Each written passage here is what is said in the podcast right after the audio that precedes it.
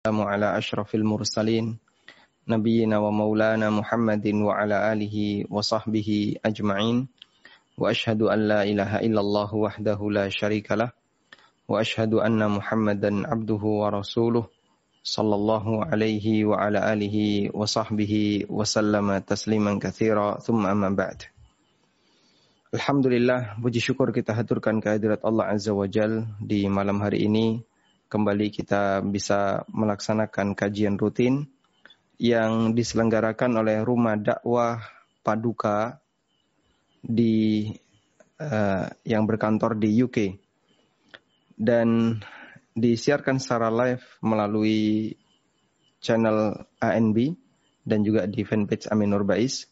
Juga di ada channel kajian online Paduka Pak ya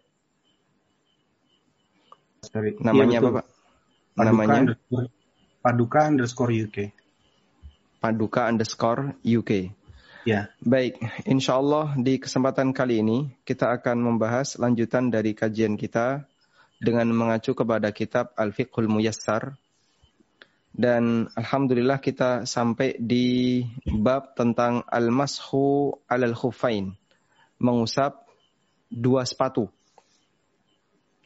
wal imamah wal jabirah juga mengusap imamah penutup kepala dan al jabirah juga menutup uh, perban yang menutupi badan disebabkan karena uzur tertentu. Baik, bagi Anda yang sudah memiliki bukunya Fiqhul Muyassar, silakan dibuka. Al-Babu Sadis, bab yang keenam, tentang mengusap dua sepatu imamah dan jabirah ada beberapa permasalahan yang akan dibahas oleh penulis di sini dan kalau kita lihat ada uh, tujuh masalah yang akan dibahas di satu bab ini. Yang pertama tentang al-mashu alal khufain, mengusap kedua sepatu. Kita baca terlebih dahulu. Sepatu tidak perlu kita definisikan dan di sini disebutkan oleh penulis sepatu adalah sesuatu yang dipakai dan dikenakan untuk di kaki. Ya. Dan termasuk di antara uh, khuf adalah atau yang mengikuti hukum khuf adalah kaos kaki. Selanjutnya tentang masalah yang pertama, hukmul mashi alal khufain. Hukum mengusap kedua sepatu. Mengusap kedua sepatu jaizun bittifaqi ahli sunnati wal jamaah hukumnya boleh berdasarkan kesepakatan ahlu sunnah wal jamaah. Dan itu rukhsatun minallah, keringanan yang diberikan oleh Allah sebagai bentuk takhfifan, sebagai bentuk keringanan bagi para hambanya, wadaf anil haraj, dan dalam rangka menghindari kesulitan. Wal masyaqqati anhum, dan keberatan bagi para hamba. Dan bolehnya mengusap sepatu didasari hadis atau didasari dalil dari sunnah dan ijma kaum muslimin. Untuk sunnah, terdapat hadis yang mutawatir yang sahih dari Nabi SAW yang menunjukkan bolehnya mengusap sepatu. Sampai Imam Ahmad bin Hambal rahimahullah mengatakan, Laisa fi qalbi minal mashi syai'un fihi arba'una hadithan ayin Nabi sallallahu alaihi wasallam. Kata Imam Ahmad, saya enggak ragu sedikit pun tentang bolehnya mengusap sepatu karena ada 40 hadis dari Nabi Sallallahu Alaihi Wasallam. 40 berdasarkan keterangan yang disampaikan oleh Imam Ahmad. Waqala al-Hasan al-Basri, kata Hasan al-Basri rahimahullah, Haddatsani sab'una min ashabi Rasulillah sallallahu alaihi wasallam annahu masaha 'alal khuffain ada 70 sahabat Nabi SAW yang mereka mengusap sepatu. Di antara hadis itu adalah hadis dari Jarir bin Abdullah radhiyallahu an. Beliau mengatakan, "Ra'aitu Rasulullah sallallahu alaihi wasallam bala thumma tawadda'a wa masaha ala khuffaihi." Aku pernah melihat Rasulullah sallallahu alaihi wasallam kencing, kemudian setelah itu beliau berwudu dan beliau mengusap sepatunya. Baik. Sekarang coba kita berikan uh, catatan dari apa yang tadi disampaikan oleh penulis. Jamaah yang dimakan Allah Subhanahu wa taala tentang mengusap sepatu ini termasuk di antara pembahasan fikih termasuk di antara pembahasan fikih yang menjadi salah satu titik sengketa antara ahlu sunnah dengan syiah.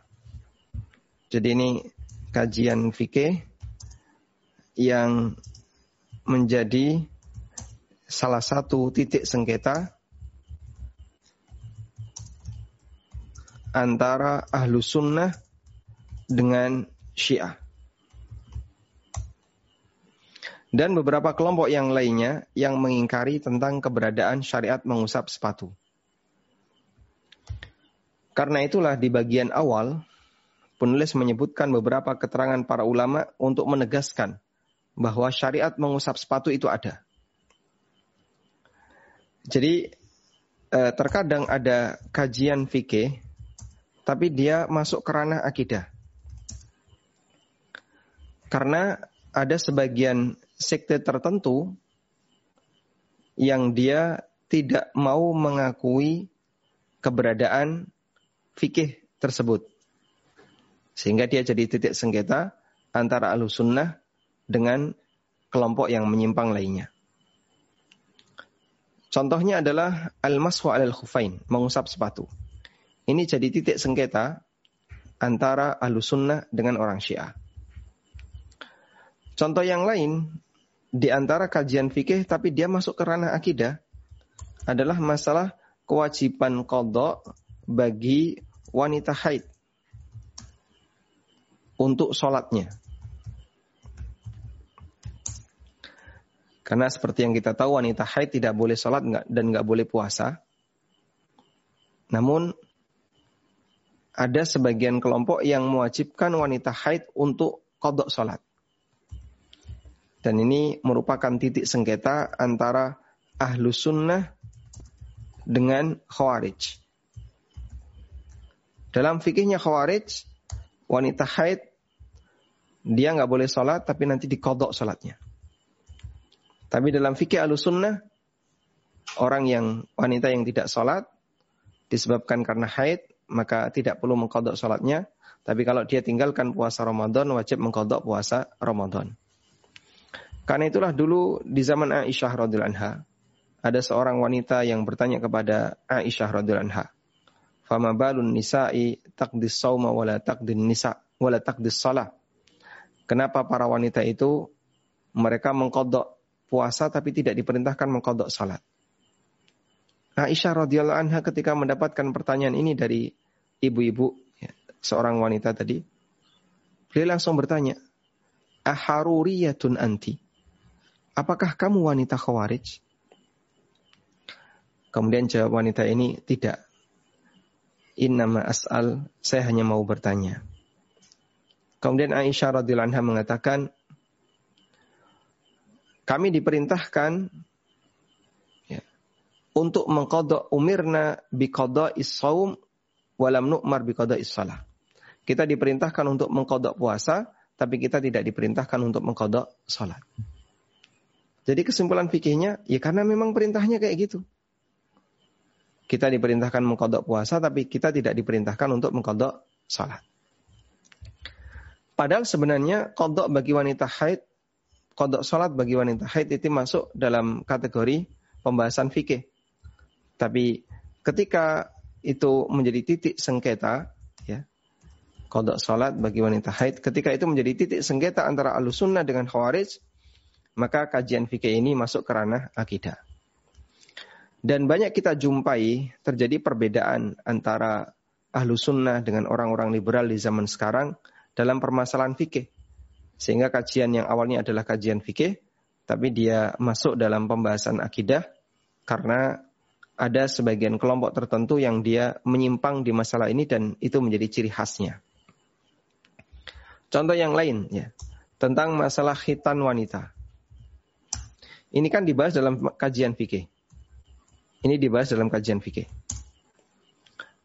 Tapi dalam perjalanannya ternyata ini menjadi titik sengketa antara ahlu sunnah dengan kelompok liberal. Ya.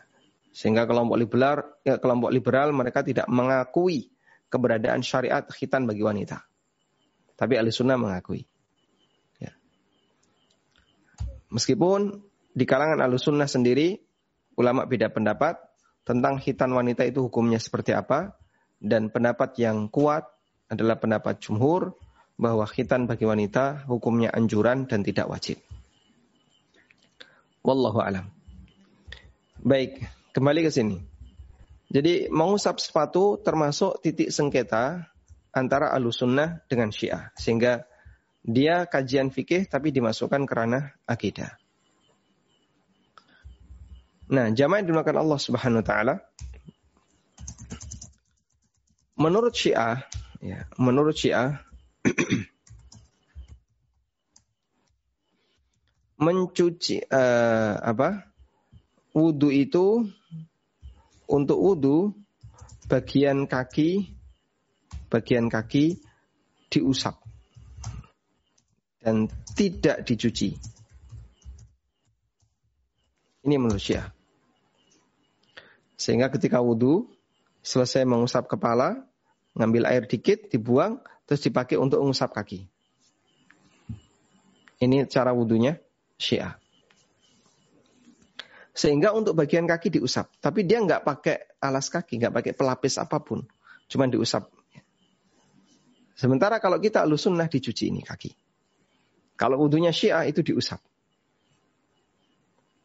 Di saat yang sama, mereka menolak syariat mengusap sepatu atau mengusap alas kaki. Dan mereka menolak uh, syariat mengusap sepatu atau kaos kaki. Baik. Sehingga ini bagian dari keanehan keanehan Syiah yang tidak disyariatkan mereka katakan itu disyariatkan, yang jelas disyariatkan mereka menolaknya. Sementara alusunnah ini berbeda dengan apa yang tadi dikatakan oleh Syiah. Menurut alusunnah kita copy ya.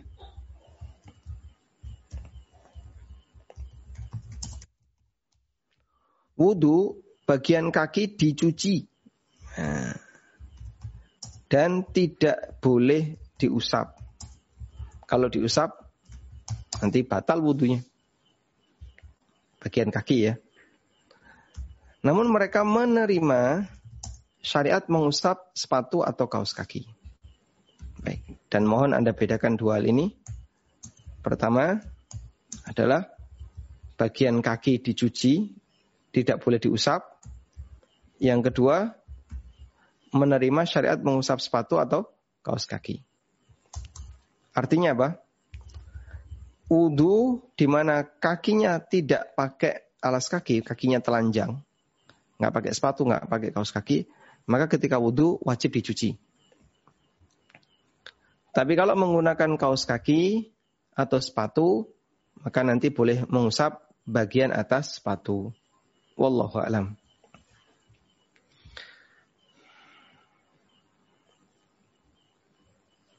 Baik. Kemudian penulis mengatakan wa kadzalika yajuzul mashu ala al-jawarib. Wa hiya ma yalbisu ala rijli min ghairi al-jildi kal khiraq. Wa huwa ma yusamma al-an bisyurab. Demikian pula diperbolehkan untuk mengusap kaos kaki yaitu yang dipakai di kaki namun tidak ada kulitnya, tidak berbahan kulit. Atau dalam bahasa sekarang disebut dengan asyurab, disebut dengan kaos kaki, diter, diterjemahkan ke dalam bahasa kita. Li'annahuma kal khuffi fi hajati rasuli. Karena kaos kaki itu seperti sepatu, ya. Sebagaimana orang membutuhkan ketika uh, melakukan safar, butuh sepatu, dia juga butuh kaos kaki. Wallahu alam. Tayyib. Insya Allah cukup jelas di sini. Bagian pertama kita sudah mendapatkan kesimpulan bahwa mengusap sepatu atau kaos kaki itu disyariatkan dalam agama kita meskipun ditolak oleh Syiah. Ya. Karena alusunnah meyakini bahwa syariat mengusap kaos kaki itu ada. Nah, selanjutnya kita akan bahas dari sisi syarat mengusap kedua sepatu. Penulis menyebutkan Wahadi syurut ya, ada beberapa syarat. Di antaranya adalah kedua sepatu tersebut dipakai dalam kondisi suci. Diriatkan oleh Abu Hurairah radhiyallahu anhu, diriatkan oleh Al-Mughirah bin Syu'bah radhiyallahu an. Beliau mengatakan, "Kuntu ma'an Nabi sallallahu alaihi wasallam fi safarin." Fa'ahwaitu li'anza'a khuffaihi faqala da'huma fa inni adkhaltuhuma tahiratain famasaha alaihima. Al-Mughirah bercerita, aku pernah safar bersama Nabi sallallahu alaihi wasallam. Nah, ketika masuk waktu sholat atau Nabi sallallahu alaihi wasallam mau wudu, Al-Mughirah uh, mendekat ke kaki Rasulullah sallallahu alaihi wasallam mau melepas kedua sepatu beliau sallallahu alaihi wasallam. Faqala kemudian Nabi wasallam bersabda, "Da'huma." Biarkan sepatu ini fa inni adkhaltuhuma tahiratain.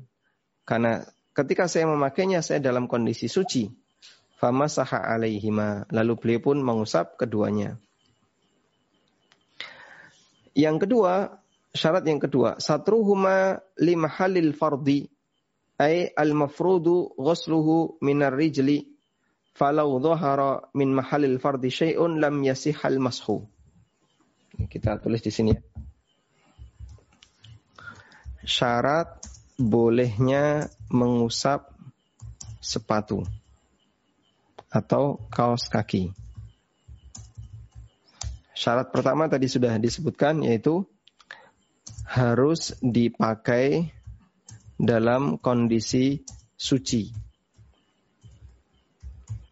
Nah, apa yang dimaksud dalam kondisi suci? Dalam kondisi suci bisa dimaknai dua hal. Yang pertama, sepatunya nggak ada najis, sepatunya suci. Ya. Yang kedua, ya. Yang kedua, ketika memakai ketika memakai si pemakai sepatu sudah bebas hadas. Baik hadas besar maupun hadas kecil.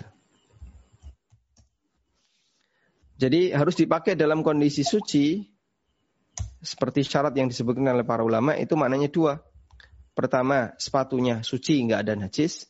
Yang kedua, ketika memakai si pemakai sepatu sudah bebas hadas, baik besar maupun kecil.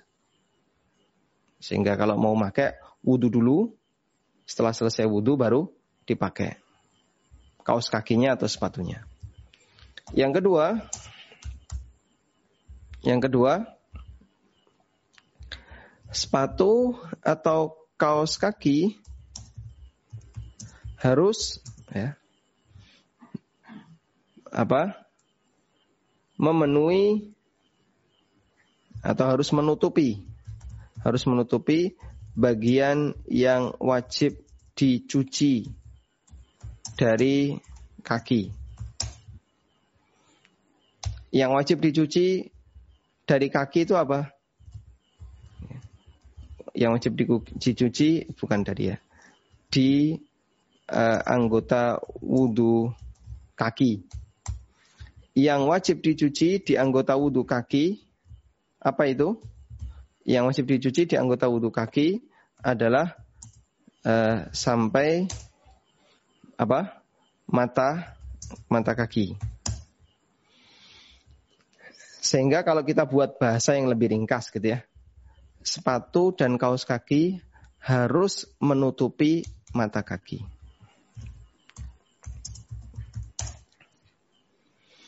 Karena itu kalau sepatunya pendek, yang terlihat mata kakinya dan itu umum yang ada di zaman sekarang ya. Sepatunya pendek. Sehingga tidak sebagaimana sepatu orang di masa silam yang seperti sepatu tentara, seperti sepatu polisi tinggi maka sepatu seperti ini tidak boleh diusap permukaannya yang sepatu-sepatu pendek tadi sehingga uh, selama mata kakinya kelihatan maka dia belum memenuhi derajat atau belum memenuhi syarat bisa diusap. Ya. Baik. Selanjutnya, syarat yang ketiga yang disampaikan oleh penulis, ibahatuhuma fala yajuzu al-mashu 'ala al-maghzubi wal masruq wal hariri lirajulin lianna lubsahu maksiatun fala tustabahu bihi ar-rukhsah. Yang ketiga syarat yang ketiga sepatunya tidak dipakai untuk maksiat. Jika sepatunya dipakai untuk maksiat, maka hukumnya tidak diperbolehkan karena mengusap huf itu sifatnya rukhsah. Jika sepatunya untuk maksiat, eh, tidak boleh diusap. Karena mengusap sepatu itu rukhsah, keringanan ya. Keringanan syariat dan orang yang sedang berbuat maksiat tidak boleh melakukan uh, atau tidak boleh mendapatkan rukhsah, tidak boleh mendapatkan keringanan dalam syariat. Tayyib. Yang keempat, taharatu ainiha. Fala yasikhul maswa 'ala najas kal mutakhidhi min jilsi himar. Yang keempat, bahan sepatunya harus suci. Jika bahan sepatunya najis, nggak boleh diusap. Ya, misalnya yang dicontohkan oleh penulis adalah sepatu yang terbuat dari kulit keledai. Yang kelima, ayakun al-mashu fil muddatil muhaddadah syar'an. Ya. Dilakukan selama rentang waktu yang ditetapkan. Syariat. Baik. Ini lima syarat yang disebutkan oleh penulis ya, untuk bolehnya mengusap sepatu atau kaos kaki baik ketika safar maupun di rumah. Baik. Syariat ini bagi masyarakat umum nampaknya masih jarang dipahami. Sehingga terkesan aneh kalau kita ajarkan ke masyarakat, Anda kalau wudhu Ya, sepatunya nggak usah dilepas, kaos kakinya nggak usah dilepas ya. Kalau sepatunya mungkin dilepas karena dia di bawah mata kaki. Kaos kakinya nggak usah dilepas, usap saja atasnya dan sekarang silahkan wudhu. Uh, sekarang silahkan sholat.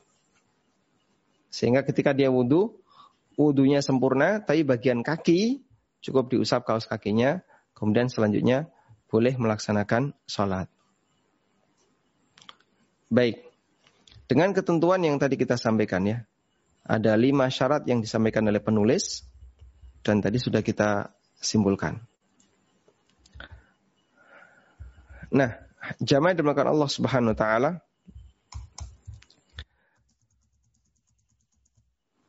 ada eh, pengalaman yang ini saya sampaikan kepada para jamaah. Jadi kami punya prinsip begini. Selama masih bisa menggunakan air, maka tidak boleh tayamum. Dan di pesawat itu tidak ada debu. Ya, kalaupun ada hanya sangat sedikit sekali dan itu pun bukan debu tanah tapi debu kain. Ya, misalnya di jok pesawat kalau kita tepukkan tangan kita memang seperti ada yang lengket, ada yang nempel, tapi itu debu kain bukan debu tanah. Padahal syarat tayamum adalah fatayam mamusa'id dan tayyibah. Lakukanlah tayamum dengan menggunakan sa'id yang suci. Sa'id itu permukaan tanah. Maka bahan sintetis seperti kain, eh, kemudian plastik yang ada di sekitar kita,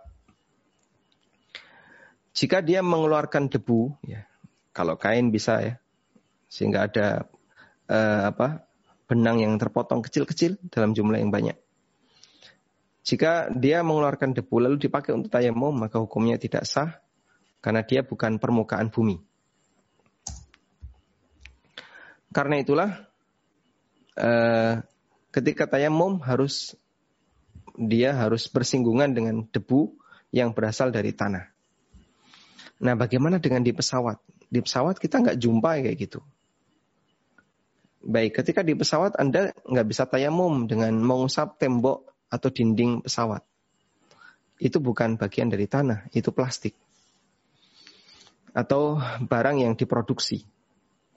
Sehingga dia bukan permukaan tanah. Terus gimana? Selama masih bisa wudhu di toilet, wudhu. Wah nanti bahaya Pak. Baik, kita ajarkan wudhu minimalis. Sehingga gimana caranya dia berwudhu tanpa harus menghabiskan banyak banyak air. Nah salah satu kuncinya adalah menggunakan kaos kaki. Lalu kaos kaki itu di, diusap. Sehingga kita sampaikan kepada para jamaah biar nanti wudhunya di toilet itu bisa uh, apa dilakukan dengan baik. Sebelum berangkat wudhu dulu, setelah wudhu pakai kaos kaki yang suci. Nah, berarti di situ memenuhi dua standar. Bahasanya kaos kakinya harus suci dan pemakainya bebas dari hadas. Sudah? Nah, selanjutnya uh, kita berangkat dan ketika masuk waktu sholat di pesawat, kita ke toilet berwudu sebisanya dengan air yang sangat terbatas dan saya praktekkan satu gelas yang biasa dipakai untuk ya mungkin sekitar 200 mili. Kalau dipakai minum kan 240 ya. Itu lebih sedikit lagi, sekitar 200 mili. Bisa saya gunakan untuk wudhu dan uh, bagian kaki cukup saya usap. Sehingga karena bagian kaki diusap tidak butuh air yang jumlahnya banyak. Baik, ini salah satu di antara manfaat ketika orang mengenal syariat mashul hufain. Barangkali Bapak Ibu yang tinggal di uh, iklim dingin atau di daerah yang punya iklim dingin. Saat turun salju, saya kira cukup berat untuk bisa menggunakan air. Kecuali harus diangatkan. Ya. Dan salah satu di antara solusi, jika kita ingin selalu menggunakan kaos kaki, maka di posisi sangat dingin seperti itu, kita bisa mengusap kaos kaki tanpa harus melepasnya. Nah, sekarang kita akan lanjutkan untuk bisa dipahami apakah orang mukim juga boleh melakukan seperti ini. Al-mas'alatu salisa, masalah yang ketiga. Kaifiyatul mashi wa sifatuhu. Bagaimana cara mengusap sepatu dan bagaimana uh, tata caranya. Yang disyariatkan untuk diusap adalah bagian permukaan, bagian atas dari sepatu. Ya. Sehingga cukup bagian permukaan yang diusap secara dominan, ya. bukan cuma ujungnya saja, tapi secara dominan. Ya. Maka dia sudah sah menggantikan eh, apa cuci kaki ketika wudhu. Sebagaimana kata Jarir bin Abdullah, Ra'aitun Nabiyya sallallahu alaihi wasallam yamsahu 'alal khuffaini 'ala dhahirihima. Aku pernah melihat Nabi sallallahu alaihi wasallam mengusap kedua khuf, maksudnya adalah bagian permukaannya. Ali bin Abi Thalib radhiyallahu anhu pernah mengatakan, "Lau kana dinu birra'yi lakana asfalal khuffi aula bil mashi min a'lahu." Andaikan agama itu didasari logika, tentu bagian bawah lebih layak untuk diusap dibandingkan bagian atas dari sepatu. Wa qad ra'aitu an-nabiyya sallallahu alaihi wasallam yamsahu ala dhahiri khuffihi. Sementara aku melihat Nabi sallallahu alaihi wasallam beliau mengusap di bagian atas sepatu. Jadi yang diusap bagian atas. Insya Allah cukup mudah untuk dipahami. Jadi di sini beliau detailkan karena ada sebagian orang yang punya anggapan, ya. Ada sebagian orang yang punya anggapan Mengusap sepatu itu bawah juga diusap. Di bawah diusap, atas diusap. Tapi ini pandangan yang kurang tepat karena praktek Nabi Sallallahu Alaihi Wasallam beliau hanya mengusap bagian atasnya saja. Wallahu alam. Kemudian al-mas'alatul rabi'ah, permasalahan yang keempat tentang masanya, rentang bolehnya mengusap sepatu. Wa muddatul mashi alal khufaini bin nisbati lil mukim waman safarahu la yubihu lahul qasru yaumun wa laylah Wa bin nisbati lil musafir safaran yubihu laul qasru salah satu ayamin bila yaliha. Ya. Jadi tentang rentang mengusap sepatu.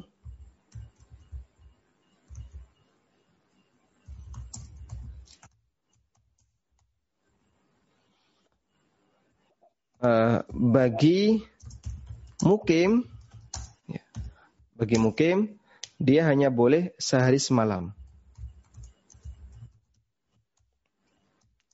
Bagi musafir, maka dia boleh tiga hari, tiga malam. Baik, ini rentang mengusap sepatu. Di situ ada batasan waktunya. Kalau mukim, boleh sehari semalam. Sehingga kalau misalnya orang nggak kuat dingin ketika melepas kaos kaki, dia nggak boleh, uh, dia boleh tidak melepas kaos kaki ya. Dan nanti ketika wudhu cukup diusap bagian atasnya. Namun batas dia hanya sehari semalam. Kalau musafir boleh tiga hari, tiga malam. Baik. Sekarang uh, kita akan bahas mubtilatuhu. Nanti ada pembahasan tentang bagaimana cara menghitung menghitung sehari semalam, menghitung tiga hari tiga malam. Insya Allah nanti akan ada pembahasannya. Kita akan bahas berikutnya adalah mubtilatuhu, pembatal mengusap sepatu. Pembatal mengusap sepatu.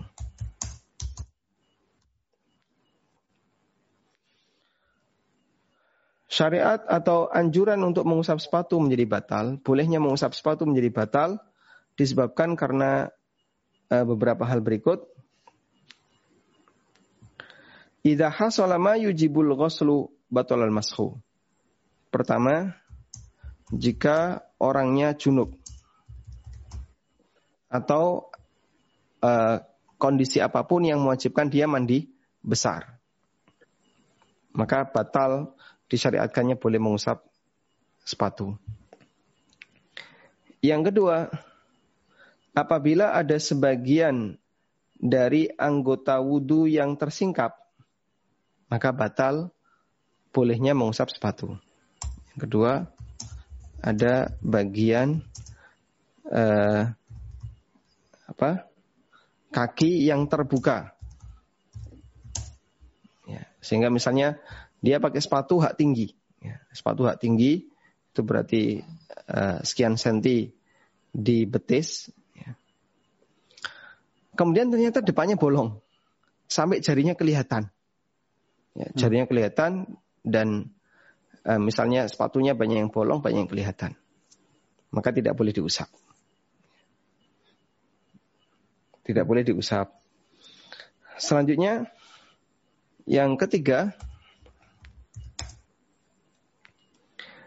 melepas sepatu. Sepatunya dilepas. Maka ini bisa menyebabkan batal. Dan yang keempat adalah berakhirnya masa bolehnya mengusap sepatu. Baik, empat ini yang menjadi pembatal mengusap sepatu. Pembatal mengusap sepatu artinya nanti bagian kaki wajib dicuci sehingga dia tidak berhak mendapatkan rukhsah ini. Nanti karena dia melakukan pelanggaran, rukhsah ini nggak berhak untuk dia ambil, maka dia harus melakukan yang uh, seperti kondisi asal ketika tidak ada rukhsah. Ya. Misalnya mengusap sepatu berarti nanti ketika nggak ada rukhsah bagian kaki wajib dicuci. Wallahu a'lam. Sekarang kita akan bahas tentang rentang ya. Rentang bolehnya mengusap sepatu.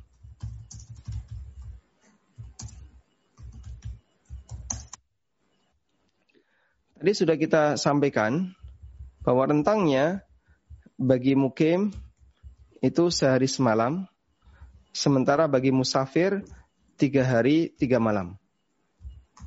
Bagi musafir tiga hari tiga malam. Baik. Nah sekarang mulainya semalam, mulai menghitung semalam dan mulainya menghitung tiga hari tiap malam atau tiga hari tiga malam itu gimana caranya? di buku disebutkan wa tubtada'u muddatul mashi minal hadathi ba'dal lubsi kaman tawaddu'a li salatil fajri wa labisal khuffaini wa ba'da tulu'i syamsi ahdatha wa lam yatawadda thumma tawaddu'a qabla salati dhuhri fabtida'ul muddati min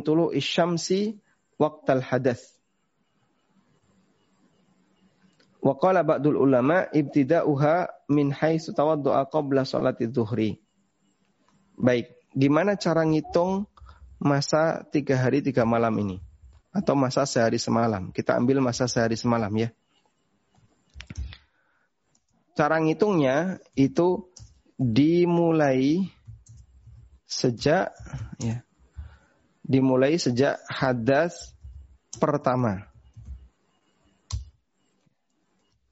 Ada juga yang mengatakan ulama khilaf di sini dimulai sejak ada juga yang mengatakan dimulai sejak mengusap pertama.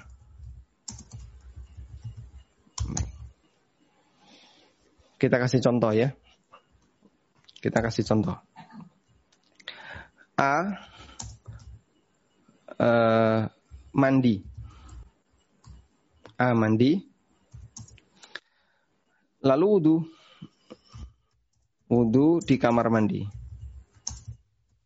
Berarti di sini dia sempurna hilang hadas kecilnya. Ya, dia nggak punya hadas besar karena dia mandi-mandi bersih-bersih. Lalu setelah mandi dia wudhu.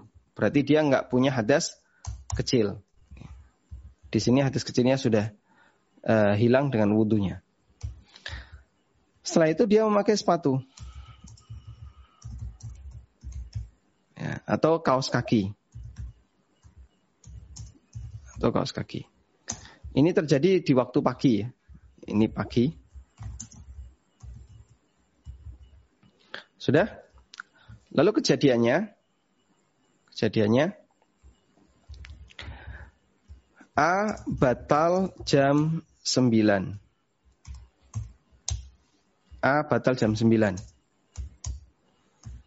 Lalu A wudhu lagi jam 11.30 menjelang duhur. Sudah? Nah, perhitungan sehari semalam itu sejak kapan? Ada dua pendapat, bisa dihitung sejak jam 9. Si A ini makainya setelah subuh. Setelah subuh dia mandi, terus dia wudhu.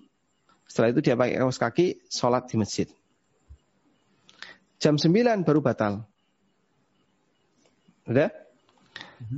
Kemudian dia wudhu lagi jam 11.30 menjelang duhur. Nah, ngitung sehari semalam sejak kapan? Ada yang mengatakan sejak jam 9. Sehingga dia punya waktu untuk mengusap kaos kaki sampai jam 9 berikutnya. Selama 24 jam jika dia uh, orang yang mukim. Dan ada yang mengatakan dimulai sejak wudhu lagi yaitu jam 11.30. Sehingga dia boleh mengusap dari mulai jam 11.30 hari ini sampai jam 11.30 besok. Baik. Sehingga kalau kita menggunakan pendapat yang kedua, ya, kita pakai pendapat ini, ini yang kita jadikan sebagai acuan. Maka jika ada kasus seperti ini ya, si A mau sholat zuhur hari berikutnya. Bolehkah dia wudhu dengan hanya mengusap sepatu? Bolehkah dia wudhu dengan hanya mengusap sepatu? Ya. Maka yang perlu diperhatikan adalah dia mau wudhu jam berapa untuk hari berikutnya itu apakah jam 9 ataukah jam 11.30. Kalau dia wudhunya jam 11.30, menurut pendapat yang mengatakan berakhirnya itu ketika hadas atau mulai waktu perhitungan waktu itu ketika hadas, hukumnya nggak boleh. Si harus melepas kaos kaki dan cuci kaki. Tapi menurut pendapat dia boleh mengusap sampai jam 11.30, maka dia boleh usap ketika wudhunya dilakukan sebelum zuhur, jam 11.30. Baik, insya Allah bisa dipahami ya. ya. Walhamdulillah. Nah. Jadi memang sekali lagi ini kalau dalam keseharian kita cukup jarang ya. Sehingga ketika kita membahas ini rasanya kok aneh gitu ya. Tapi begitu kita tahu ilmu ini, manfaatnya saya perlihatkan kepada para jamaah ketika kita sedang safar. Naik pesawat, sementara kita punya keterbatasan untuk berwudu, maka hmm. salah satu di antara caranya adalah usap kaos kaki itu sangat menghebat air. Pada kondisi ketika Ramadan, Masya Allah Masjidil Haram, manusia berjejer. Sehingga semua soft ada isinya terutama ketika 10 terakhir. Sampai rebutan kadang ya. Itu orang kalau sudah di dalam masjid, kemudian mendekati waktu sholat, kok dia hadas keluar dari masjid, jangan harap bisa balik lagi. Ya, saking banyaknya manusia. Akhirnya gimana? Beberapa di antara mereka wudhu di tempat iktikaf sehingga kain ikhram itu dijadikan alas terus dia wudhu menggunakan air zam-zam nah sekarang bagian kaki nih yang biasanya membutuhkan air paling banyak. Jika dia pakai kaos kaki cukup diusap. Tapi kalau enggak dia harus cuci kaki. Dan itu bisa jadi butuh air yang lebih banyak. Nah di sinilah kita bisa tahu betapa manfaatnya mengusap kaos kaki atau mengusap sepatu. Nah, saya uh, betul tidak punya pengalaman yang apa ketika mengalami musim dingin. Cuman kata sebagian ustadz yang pernah mengalami musim dingin di Madinah, mereka itu sampai malas untuk buka kaos kaki. Jadi saking dinginnya, sehingga dalam waktu sehari semalam itu menggunakan keringanan ini. Cuman kaos kakinya diusap dan tidak dicuci. Tayyib. Ini terkait masalah rentangnya. Selanjutnya kita akan membahas masalah yang ketujuh yang disampaikan oleh penulis yaitu mengusap imamah. Imamah itu penutup kepala. Dan mengusap al-jabirah, perban dan mengusap perban. Kita baca terlebih dahulu keterangan penulis.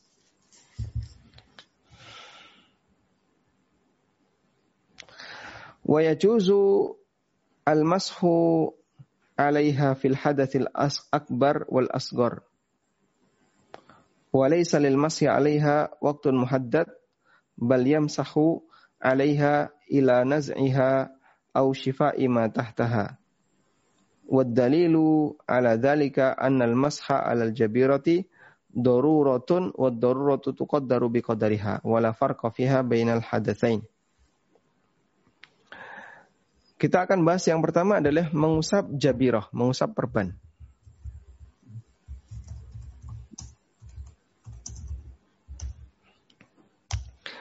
Di sini penulis mengatakan ini berlaku untuk semua hadas. Berlaku untuk semua hadas, besar maupun kecil.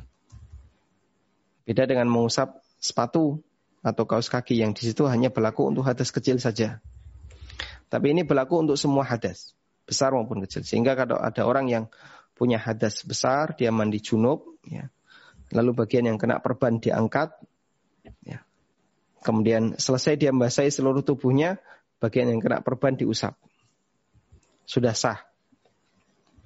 Meskipun dia tidak perlu dicuci. Kemudian berikutnya uh, wa kadzalika yajuzu mal al-mashu 'alal imama wa hiya ma yu'ammimu bihi ra's wa yakunu 'alaihi wa dalilu 'ala dzalika haditsul Mughirah bin Syu'bah. Boleh juga mengusap imamah penutup kepala. boleh mengusap imamah atau penutup kepala.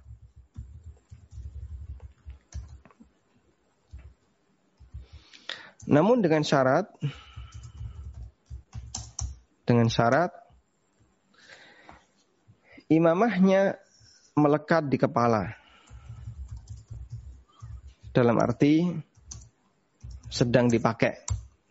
Dalam arti sedang dipakai, bukan dilepas, diusap gitu bukan, tapi sedang dipakai.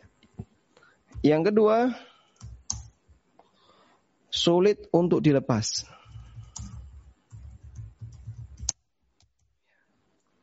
Sorbannya Nabi SAW dan para sahabat, terutama ketika mereka safar, mereka pakai sorban ya. Kemudian masih ada juluran kain sisa, itu dipakai untuk gelungan, eh, dikalungkan di leher, sehingga nanti bentuknya seperti uh, helm ya, seperti orang pakai helm, yang kelihatan cuma mukanya saja. Seluruh bagian kepala tertutupi dengan sorban tadi. Maka kalau wudhu ini harus dilepas, mungkin agak repot. Maka Nabi SAW beliau mempraktekkan mengusap di atas surban. Nah, kemudian dilanjutkan ke belakang, terus balik lagi. Tayyib. Dari Mughirah bin Syu'bah radhiyallahu anhu, beliau mengatakan anna Nabi sallallahu alaihi wasallam masaha ala imamatihi wa ala nasiyati wal khuffaini. Nabi Shallallahu Alaihi Wasallam pernah mengusap imamah beliau, sorban beliau, dan beliau juga pernah mengusap jambulnya dan kedua sepatunya. Jadi beliau pakai imamah, rambutnya ada yang ke depan, itu diusap sampai ke belakang. Nah,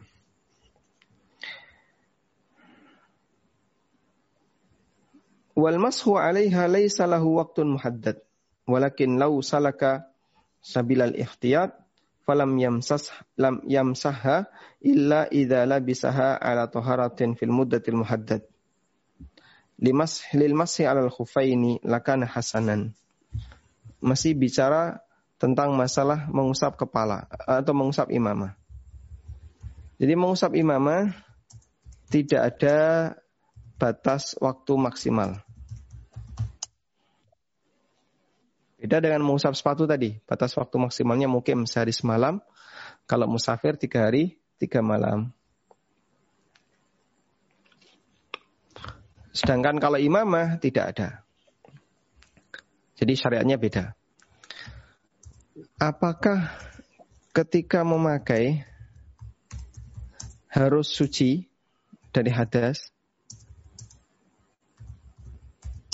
Apakah ketika memakai imamah harus suci dari hadas sehingga nanti ketika wudhu boleh diusap? Di sini tidak ada keterangan tentang itu.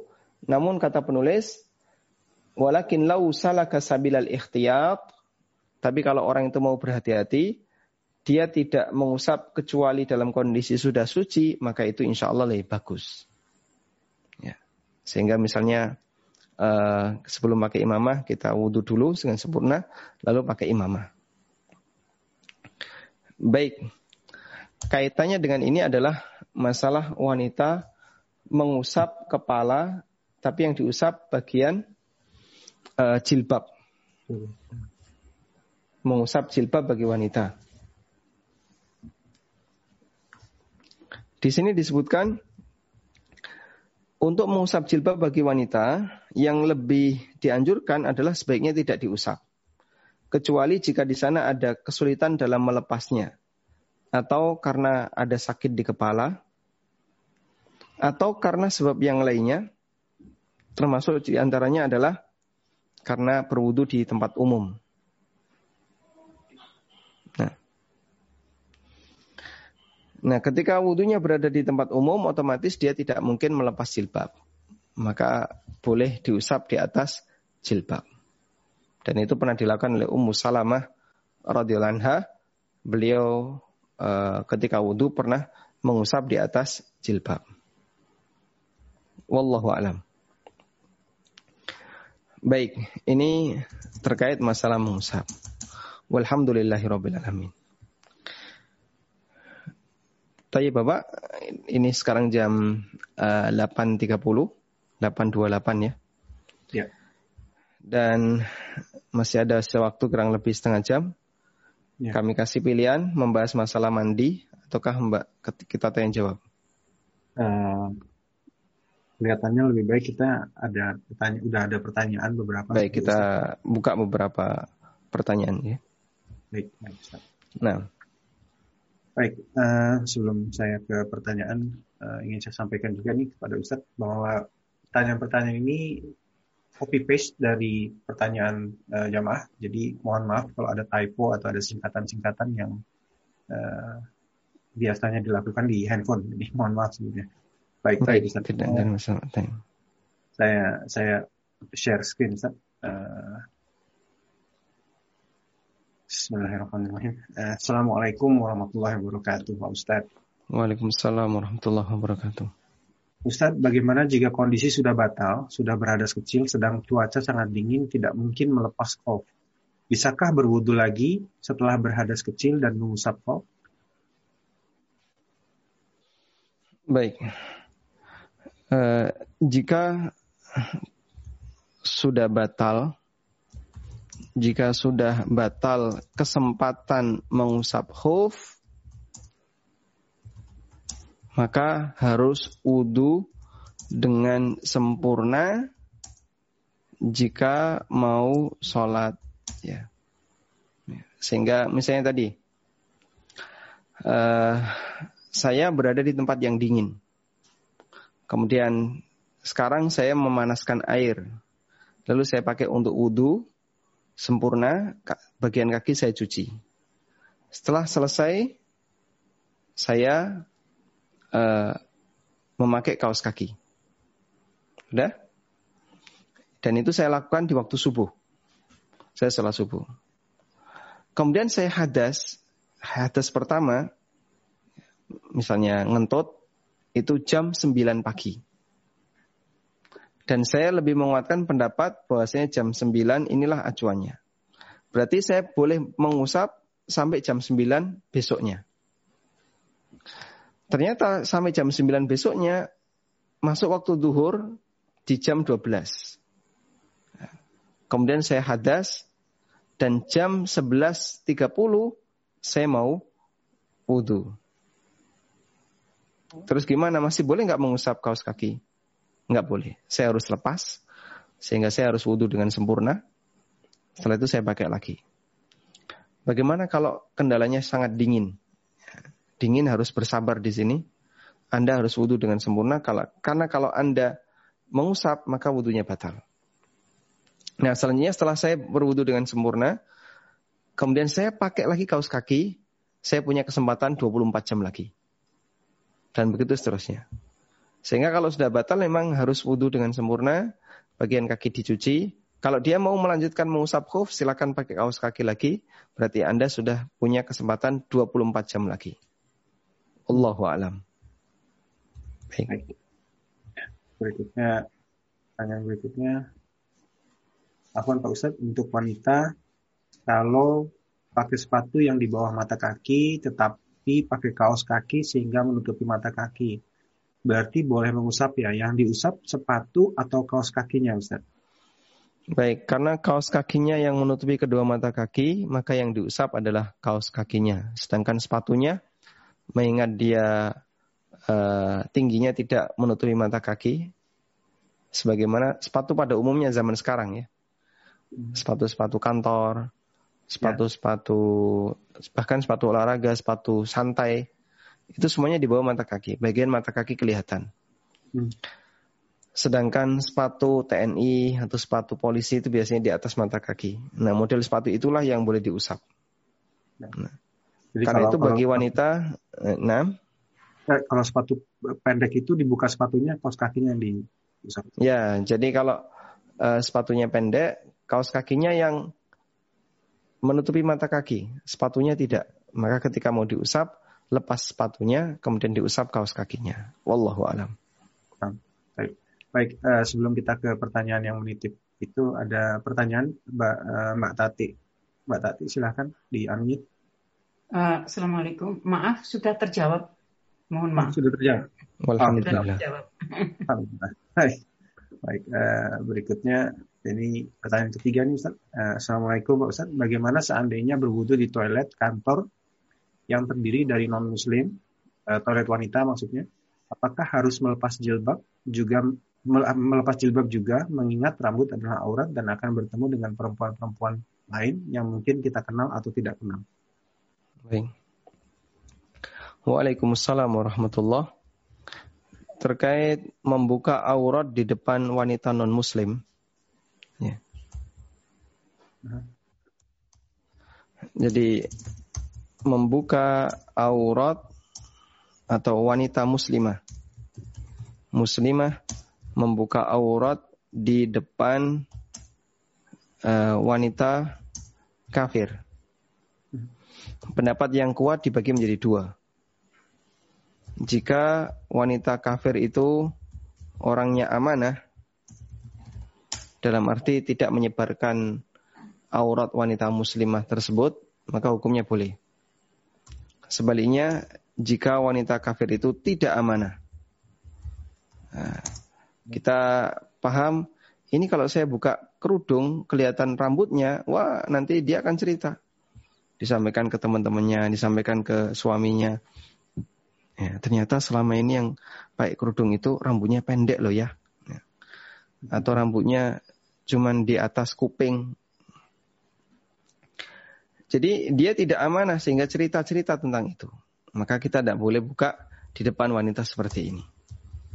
Nah, gimana kalau misalnya dia wanita asing yang kita tidak tahu? Lihat kebiasaan masyarakat di sana. Kalau masyarakat di sana cuek-cuek saja, Anda mau buka aurat, nggak buka aurat, nggak bakalan saya ceritakan, maka insya Allah tidak masalah. Jika wudhu di toilet wanita, kemudian di situ ada banyak wanita kafir, kita membuka atau Anda ibu-ibu membuka jilbab. Nah, karena Anda yakin aman, mereka nggak bakalan cerita kepada suaminya atau kepada orang lain. Wallahu alam. Baik, Alhamdulillah semoga menjawab pertanyaannya. Baik, sebelum kita melanjutkan, ada yang ingin bertanya langsung. Ini Umu Anissa, silahkan di unmute. Bisa di bisa di unmute ya, silahkan. Ya. Assalamualaikum warahmatullahi wabarakatuh, Ustaz. Saya ingin bertanya, eh, kebiasaan kami, terutama suami saya itu di rumah seharian memakai kaos kaki. Apakah di sini juga boleh beliau atau kami eh, kalau sudah punya hadas eh, mengusap kaos kaki? Terima kasih. Jazakallah khairan. Baik.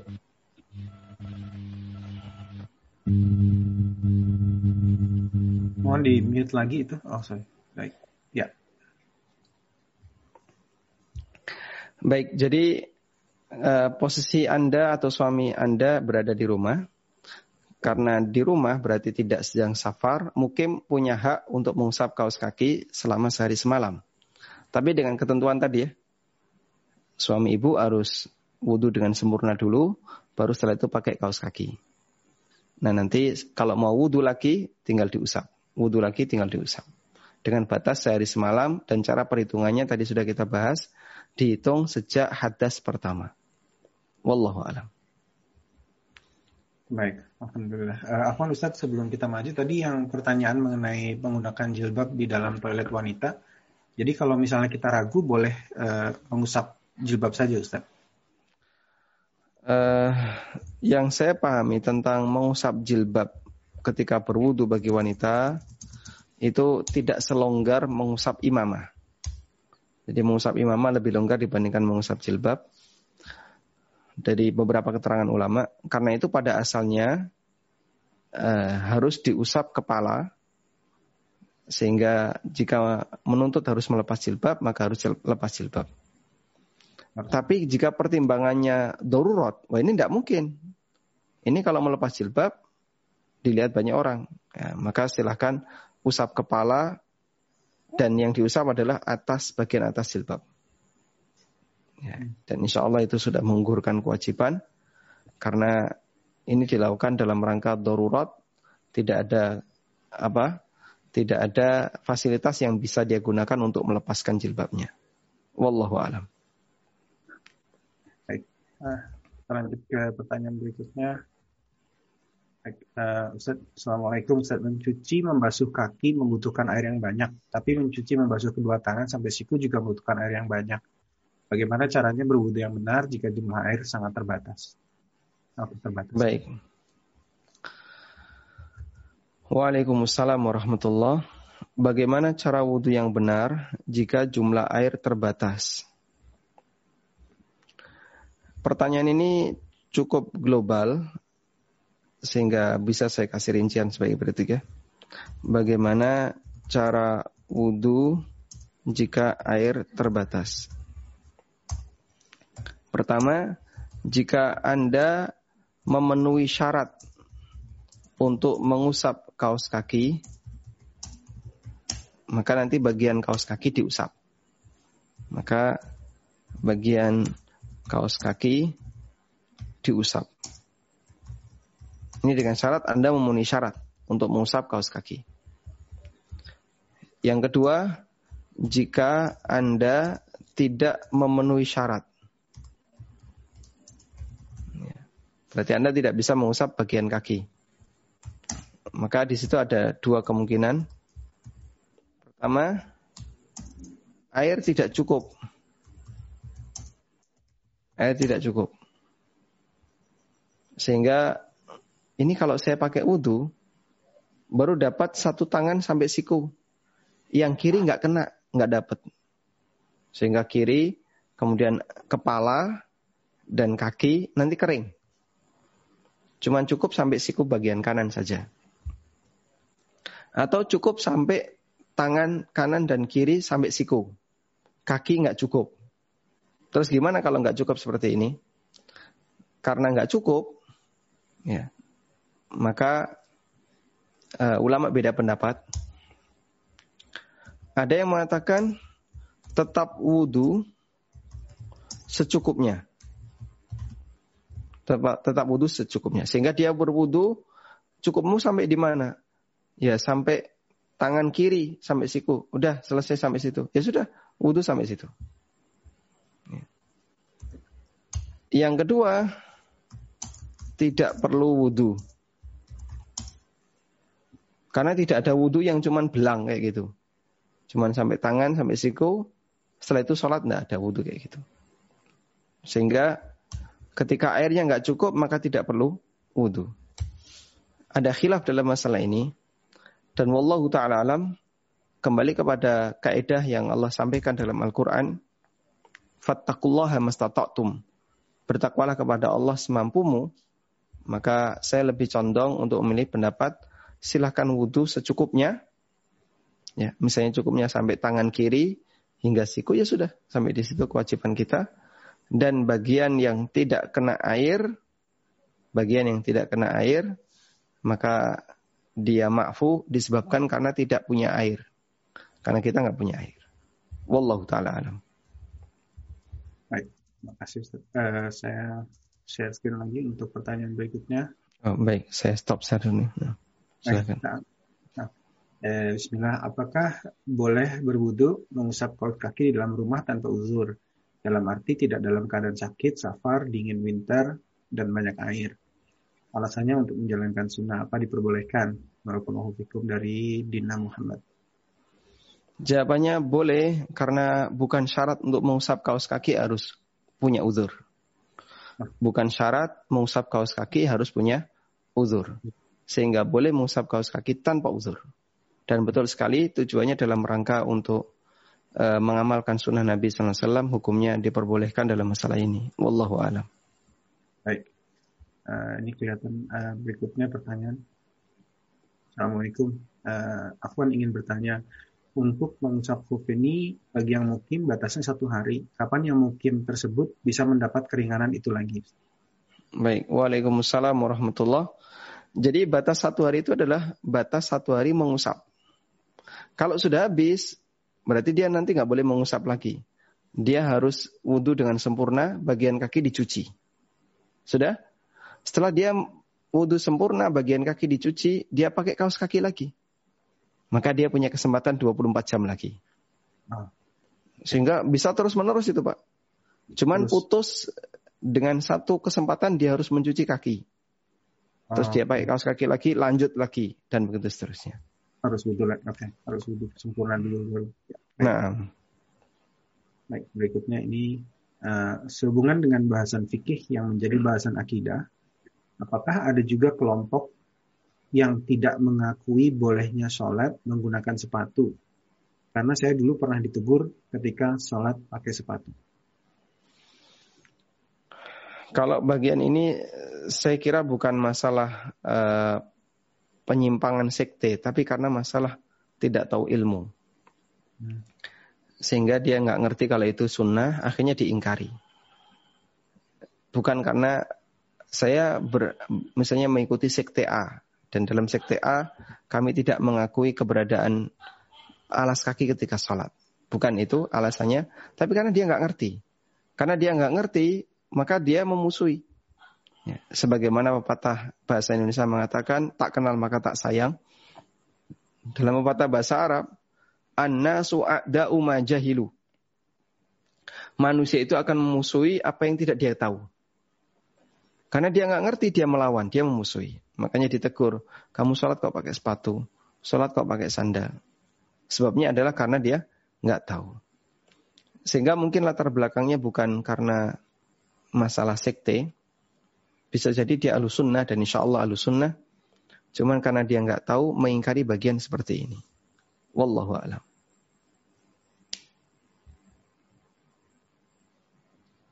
Baik.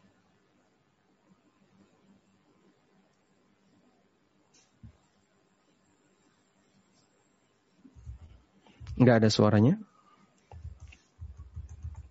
Oh maaf, mau saya di pertanyaannya bertubi-tubi uh, datang Baik. terus ini.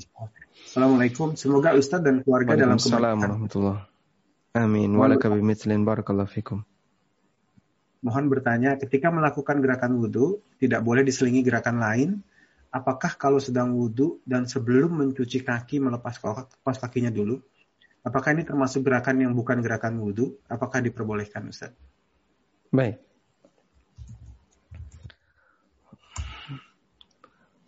Kita akan bahas tentang gerakan wudhu yang diselingi gerakan lain. Bagaimana hukumnya? Yang pertama, jika gerakan lain itu adalah gerakan untuk kemaslahatan wudhu, untuk kelangsungan wudhu. Untuk kelangsungan wudhu, maka hukumnya boleh. Karena kalau nggak kayak gitu, nanti dia nggak bisa wudhu. Contohnya gimana Pak? Buka tutup keran. Dibuka keran, dia cuci tangan. Terus dia berkumur.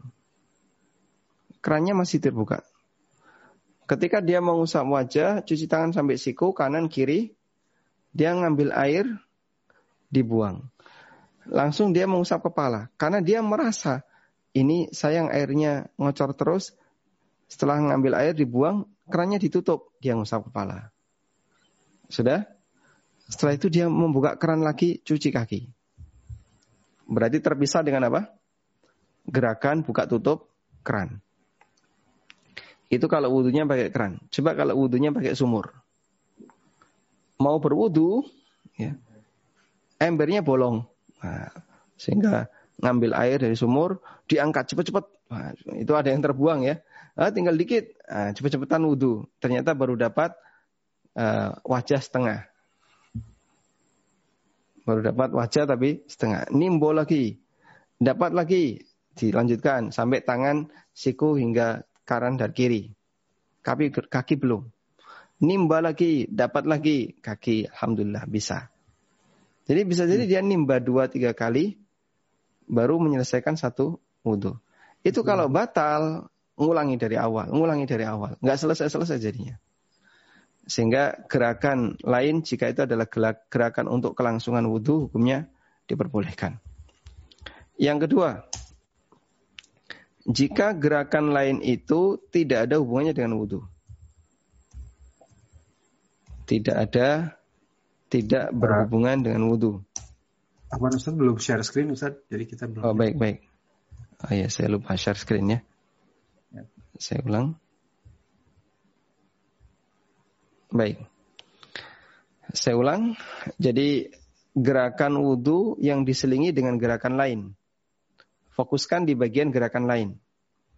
Jika gerakan lain itu adalah gerakan yang tujuannya untuk kelangsungan wudhu, hukumnya boleh. Tadi sudah kita sebutkan, contohnya buka tutup keran, atau misalnya baju ya, saat cuci tangan, kemudian berkumur, mencuci muka, lengannya lupa, belum ditarik ke atas. Nah, kita narik lengan ke atas, biar nanti nggak basah, itu gerakan untuk kelangsungan wudhu dan ini hukumnya boleh.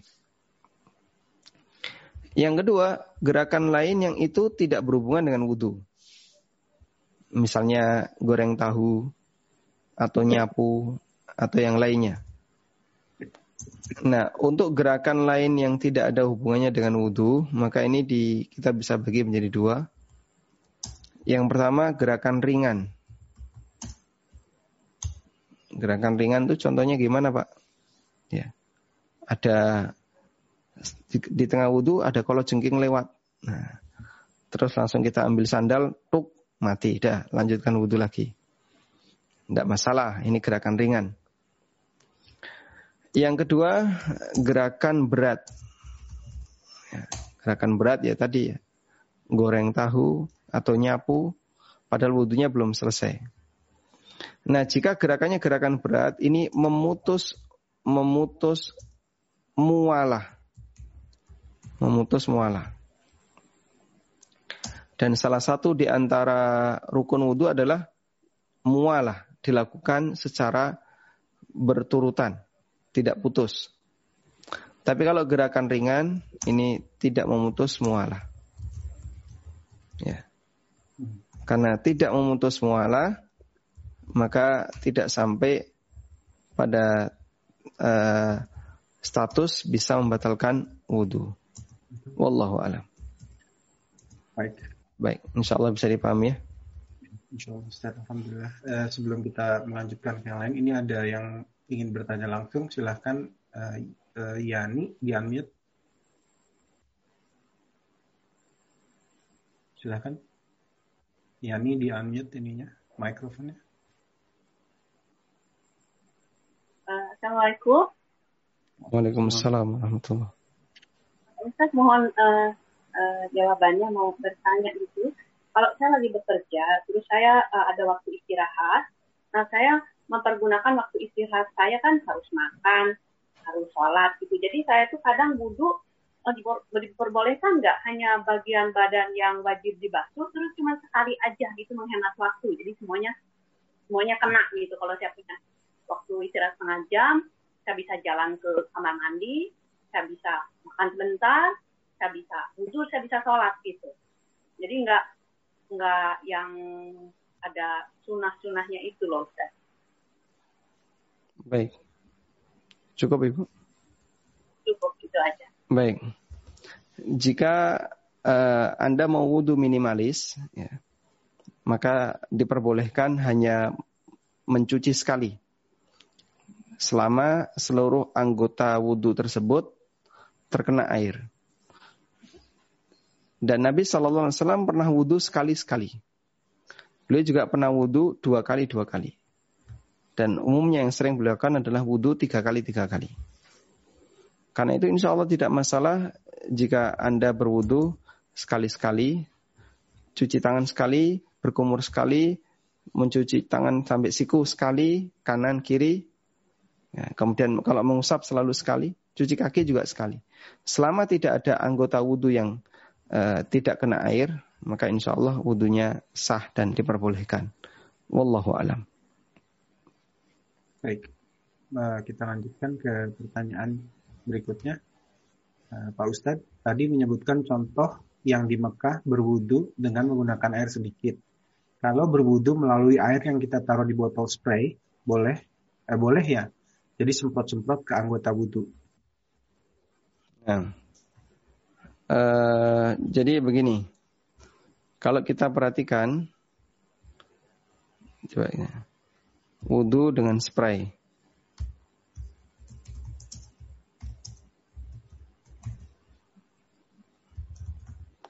Kalau kita perhatikan uh, anggota wudhu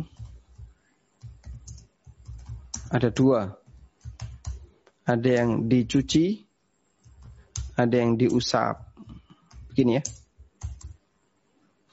Untuk anggota wudhu yang dicuci, apa bedanya sih dicuci dengan diusap?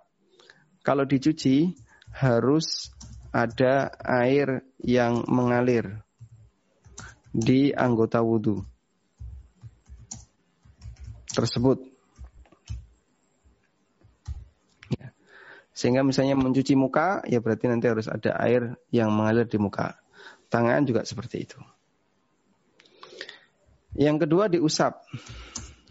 Ini hanya menggunakan air yang nempel di tangan. Ya.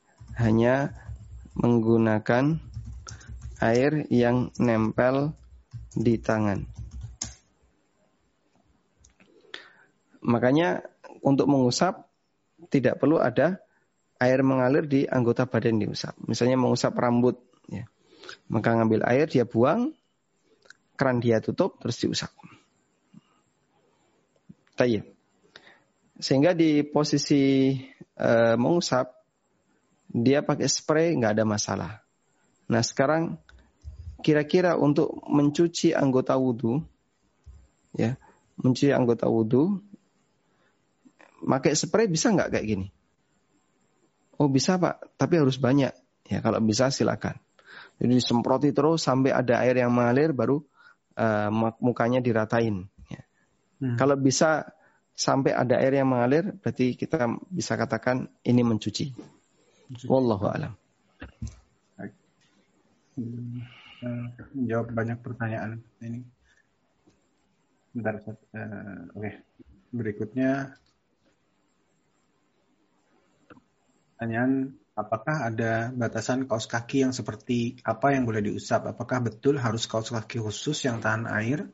Apakah boleh menggunakan bahan kaos kaki yang tipis seperti stocking? Baik, uh, syarat kaos kaki yang boleh diusap sama sebagaimana syarat sepatu yang boleh diusap, dia harus menutupi mata kaki. Yang kedua, tidak bolong sehingga menyebabkan kaki terbuka. Misalnya bagian depannya atau sampingnya Hmm. Selanjutnya, bagaimana kalau uh, sangat tipis? Ya.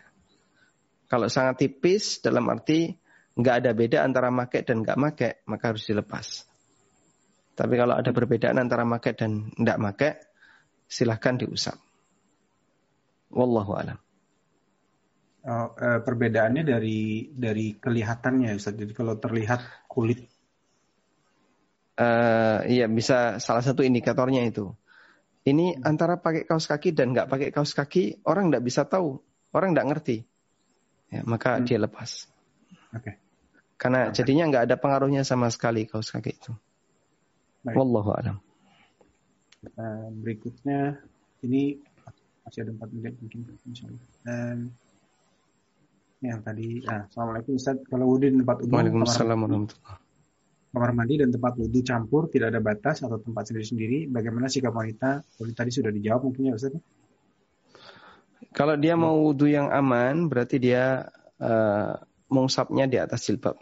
Nah, bagian tangan ya otomatis harus dibuka. Dibuka biar bisa sampai siku.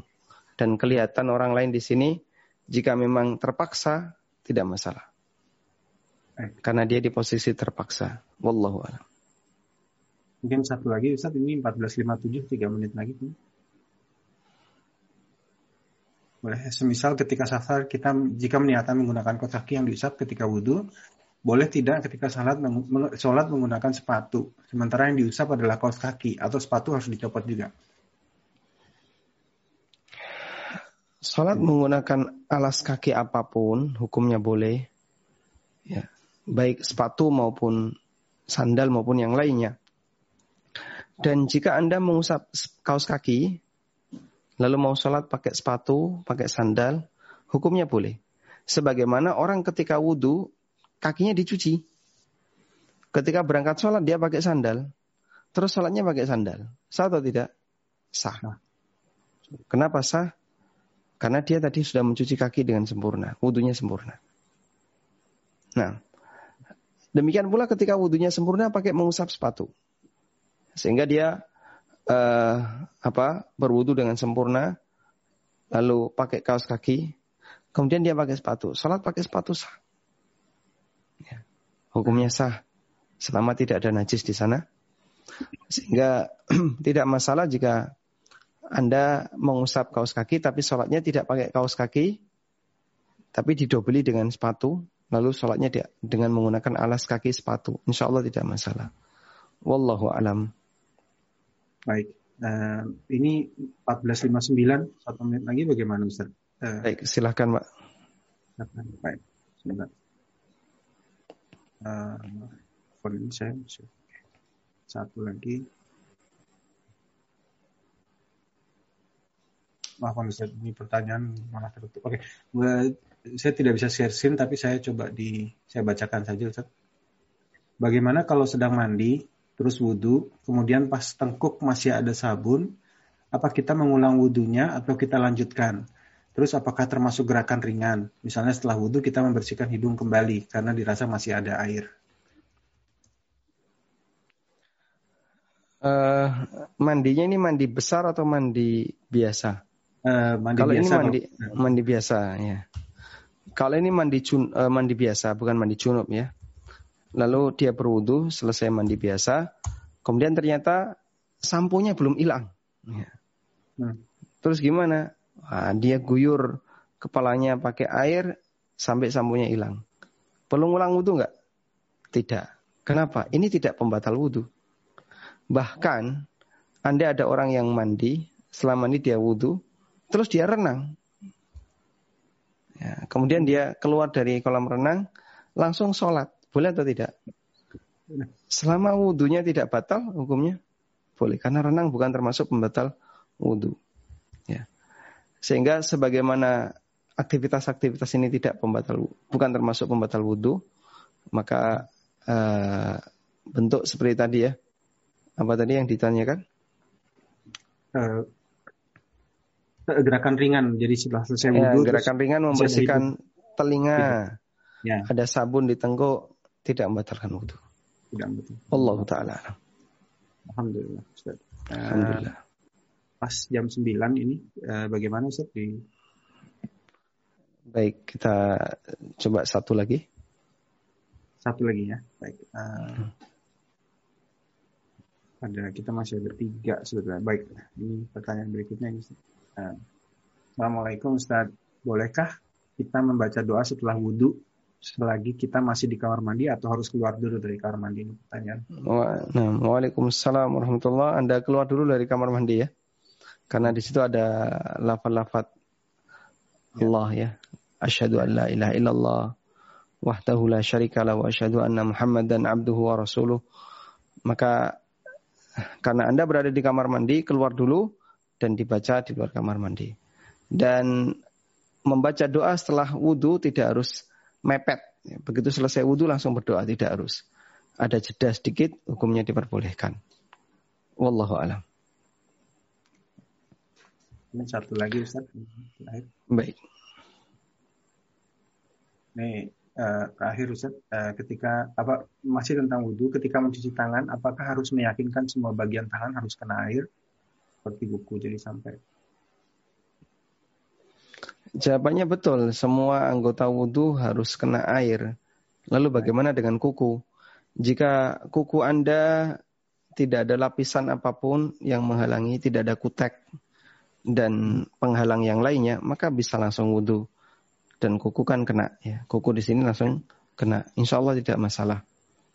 Tapi jika di kuku ini ada kuku palsu yang dipasang, ya harus dihilangkan dulu. Kutek juga seperti itu jika uh, dia menempel di permukaan kulit termasuk permukaan kuku maka harus dihilangkan terlebih dahulu. Wallahu taala alam. Baik ini sudah uh, habis pertanyaan Ustaz ada pertanyaan tapi yang di luar topik. Jadi Baik. Nah Ustaz. Baik, mungkin kita bisa bahas di pertemuan yang lain insya Allah. Baik. Taib, jazakumullah khairan kepada uh, panitia yang telah memberikan fasilitas untuk kajian di kesempatan kali ini. Semoga Allah Subhanahu wa taala bisa mempertemukan kita kembali di kesempatan berikutnya masih membahas kitab fikih muyasar. Demikian yang bisa kita sampaikan. Allahumma anfa'na bima 'allamtana wa 'allimna ma yanfa'una warzuqna ilma. Wa sallallahu ala nabiyyina Muhammadin wa ala alihi wa sahbihi wa sallam. Wa akhiru da'wana alhamdulillahi rabbil alamin.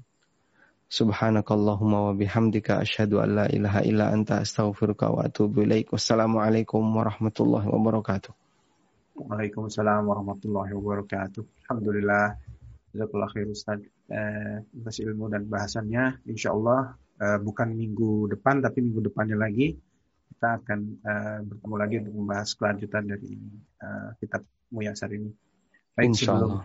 ditinggalkan eh, kami dari pengurus dan saya terutama mohon maaf jika ada kekurangan kesalahan baik dalam dalam perkataan maupun sikap. Eh, Barakallahu fikum. Wabillahi taufiq wal hidayah. Assalamualaikum warahmatullahi wabarakatuh. Waalaikumsalam warahmatullahi wabarakatuh.